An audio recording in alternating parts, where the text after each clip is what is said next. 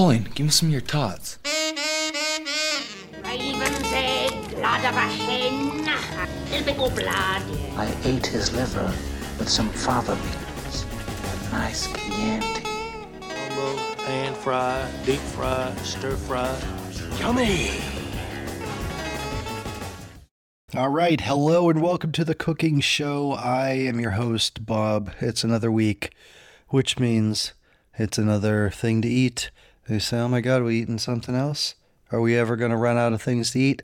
Absolutely not, because it's something you do every day. There's always something else that we can make and consume, and it'll be delicious and fantastic. I don't know if it was last episode. I did say that I was going to take a break on the chicken for a little while, maybe switch gears, do a little something different. Just a little background on that. Myself and my family, we live on a small farm, a homestead, if you will.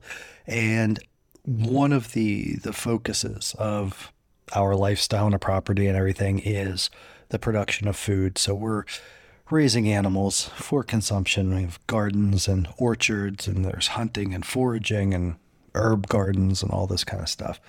And when you produce food in that manner, you get a lot of seasonality, but you also get a huge flush of different things at different times. And you know, a couple weeks ago, we basically got into the first the first maturation of this year's chickens, the meat birds, you know, the broilers, the roasters. And you know, later on in the season, we'll be hitting you know different produce out of the out of the garden. I mean, I think I'm about two weeks away, a week to two weeks away from my diet being primarily tomatoes, but you know, we'll see. So, you know, you hit, you hit a groove and you're like, I have infinite chickens available, so everything's going to be chicken. and you kind of have to force yourself out of that. So, this week we're going to do something a little different. We're going to do something sweet and fantastic. I I mean, I guess technically I would categorize this as a dessert. However, I basically consume this for the better part of a week as a breakfast food, and it was a, a, delicious blueberry cake with like a coffee cake crumble on the top. That's how I basically the addition of more brown sugar just uh, turned it into a breakfast food for me for some reason.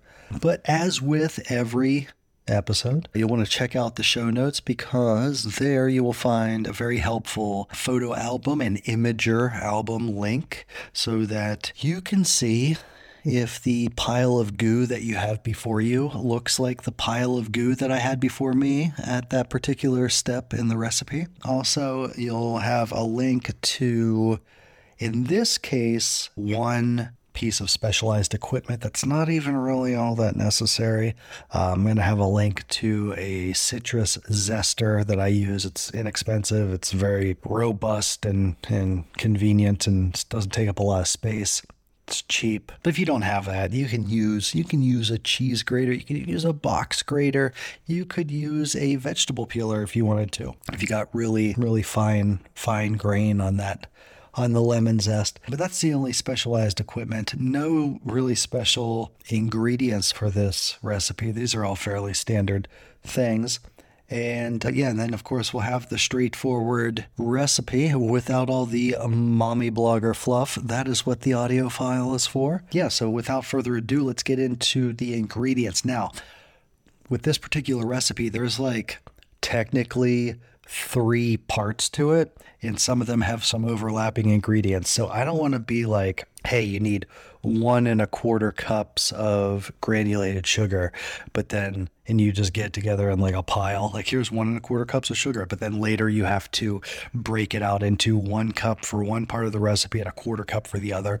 So what we'll do is we'll just do the individual parts of the recipe with the the the ingredients that you need for that part. Then you'll see how this is broken. It's broken up in like outline form in the show notes. All right.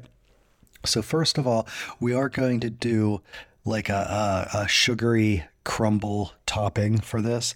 And for that, it's simply one cup of brown sugar, a teaspoon of cinnamon, ground cinnamon, and two tablespoons of melted butter. Real easy when you with with that, you're basically going to have your melted butter. You're going to pour it into the brown sugar, add your cinnamon, mix it all together so that you have what essentially looks like wet brown sugar. And then you'll set that aside and use it right at the end of, of the of the process. Now for the cake itself, half cup of softened butter, one cup granulated sugar, two eggs, one teaspoon of vanilla extract, two cups of all purpose flour, two teaspoons of baking powder, three quarters of a teaspoon of salt, two thirds of a cup of a milk, and we are also going to go with two ounces of citron vodka, lemon vodka. I guess I'm going to say Absolut citron is what I use. Flavored vodka is real easy to find at your liquor store. You want a lemon flavored vodka. In this case, Absolut is the brand of vodka. Citron is the flavor, but I'm sure all the vodka brands have a lemon vodka variation. All right. So, and then for the blueberry, this is almost like a blueberry sauce. It's sort of like a separate preparation. It's just two cups of I used fresh blueberries. I'd prefer to use fresh blueberries because the whole process of getting them ready and, and like was it macerated? Is that the right word? Really only is necessary and useful with fresh blueberries. If you use frozen blueberries, you got to prepare them differently. And I didn't do that, so I'm not going to go over it. So, two cups of fresh blueberries, one whole lemon. From that, we're going to be using both the zest from the outside and the juice from the inside, and an additional quarter cup of sugar. All right. So, I already told you how to prepare that that brown sugar cinnamon topping. You've got that mixed up in a mixing bowl, set it aside. You don't need it till the end. Might as well go ahead and preheat your oven to 350 degrees so that, you know, you don't get to the point where you have the your cake ready to go in there and then, oh man, ugh, gotta preheat the oven. I always forget that stuff. so do it now. okay, so in let's let's do the cake batter first. You got your half cup of softened butter and your granulated sugar. Beat those two together and then yeah that'll like cream the butter. That'll that'll mix them up. It'll give you a, the consistency of wet sand more or less. It'll clump together be kind of beaded or whatever. To that you will add your your wet ingredients your two eggs and your vanilla and you can mix that all up and then slowly add in your milk mix that and then in a separate bowl you'll have your your flour baking powder and salt. Those can be all mixed up so that you have basically your dry ingredients all incorporated together and then add your dry ingredients to the wet ingredients and beat that for a while until it is consistent and smooth.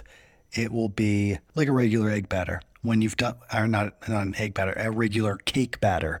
When that's done, whenever you've got it to the smooth consistency, add your two ounces of lemon vodka and give it just one more mix to incorporate. You don't want that pooling on the top. You want it to be incorporated. Now, why, why the vodka? The boiling point of ethanol is lower than that of water.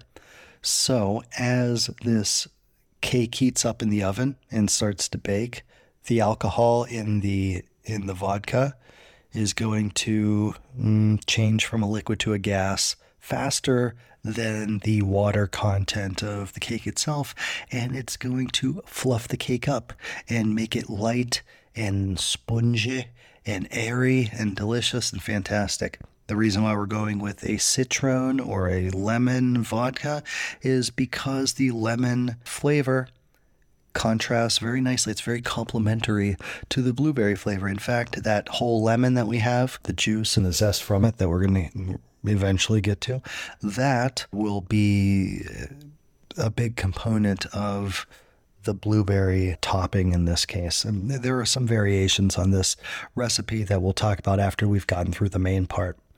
So mix your vodka into the cake batter and then set them aside. All right.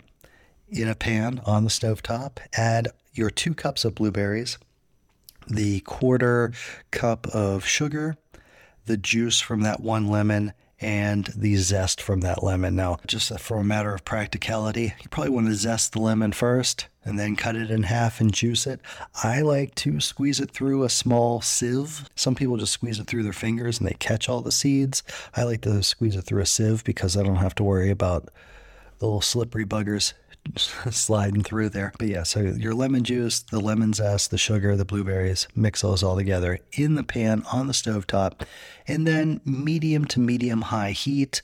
You're going to get that heated up and stirring pretty consistently, um, constantly while it's it's warming up. Eventually, that's going to come to a boil. The sugar, the acid from the lemon, and the heat from the stove, they're all going to cause the blueberries to give up a lot of their internal liquid, and that's going to produce essentially a, a sauce or a, a blueberry syrup that is going to envelop all of the whole the whole fruits there. It's going to be fantastic. All right. You're going to get that finished, take it off the heat, let that cool down for a couple minutes. We don't want to add that to the batter, you know, boiling hot straight off straight off the stove. In your cake pan, you know, whether it's a 9 by 13 or some other size or even like a Bundt pan or something like that, get all of your cake batter into it. You can grease it ahead of time if it's not seasoned, if it's not like a super slippery boy, like a like a fresh new Bundt pan from fresh from the shelves of Target. So you can get that grease pan ready, get all your cake batter in there, and then very carefully spoon your blueberry topping in this case right on top. It's going to pool very nicely. You want it to be confined within the bounds of the cake pan. And then that is going to go into the 350 degree oven for 40 minutes. Do yourself a favor, okay? If you put this in the oven, like on the middle rack, on the bottom rack, put a cookie sheet directly underneath because that cake is going to fluff up. It's going to rise. It's going to aerate. It's not going to be like a full on stovepipe souffle, but it will likely expand beyond the upper rim of the vessel that you're baking it in depending on how big it is. And it is much easier to clean caramelized blueberry topping off of a cookie sheet than it is off of the bottom of your oven. So just a little forethought, put a little catchment under there, and you will thank me for it later. So you have this in the oven for 40 minutes. Once you get close to 40, I mean, you can let it go to the whole 40, but if you get like 35 minutes or whatever, open the oven, slide the rack out, and then take your brown sugar, cinnamon, and butter mixture and very carefully cr- crumple that. What would you say? Crumple, sprinkle? Yeah, sprinkle. Sprinkle that on the top to cover the entire exposed surface on the top and then back into the oven. If you do it right at the 40 minute mark, you can cut the the oven power and just put it back into the hot oven and let it sit in there for like 10 minutes and that will that will cause that brown sugar to to get crumbly and delicious, right? basically give it like a almost like a coffee cake topping to it. Then, very gently, remove your finished cake from the oven and allow it to cool completely. Like some baked goods are really good with some residual warmth, you know, like a a loaf of homemade bread after about, you know, 30 to 45 minutes when it's still mm, comfortably warm. Um, Nothing better than that. This particular item definitely benefits from being fully relieved of its thermal energy and coming down to room temperature. And that's that. Now, I did mention some variations. The way I uh, configured this is that you'll have you'll have this light spongy vanilla cake on the bottom. You know your your very gooey blueberry topping on the top, and then a crumbly brown sugar crumple, for lack of a better word, on top of that, kind of like a like a coffee cake. If you would prefer the blueberries to kind of work their way through the cake a little bit or to create a, a gelatinous bottom to the cake, very similar to like a pineapple upside down cake, you could pour the blueberry mixture into the bottom of your cake pan and then pour the cake batter on top of that, you can completely omit the brown sugar and cinnamon and butter crumble at that point because during the baking process as the density of the cake changes as the as the blueberry gel warms up those blueberries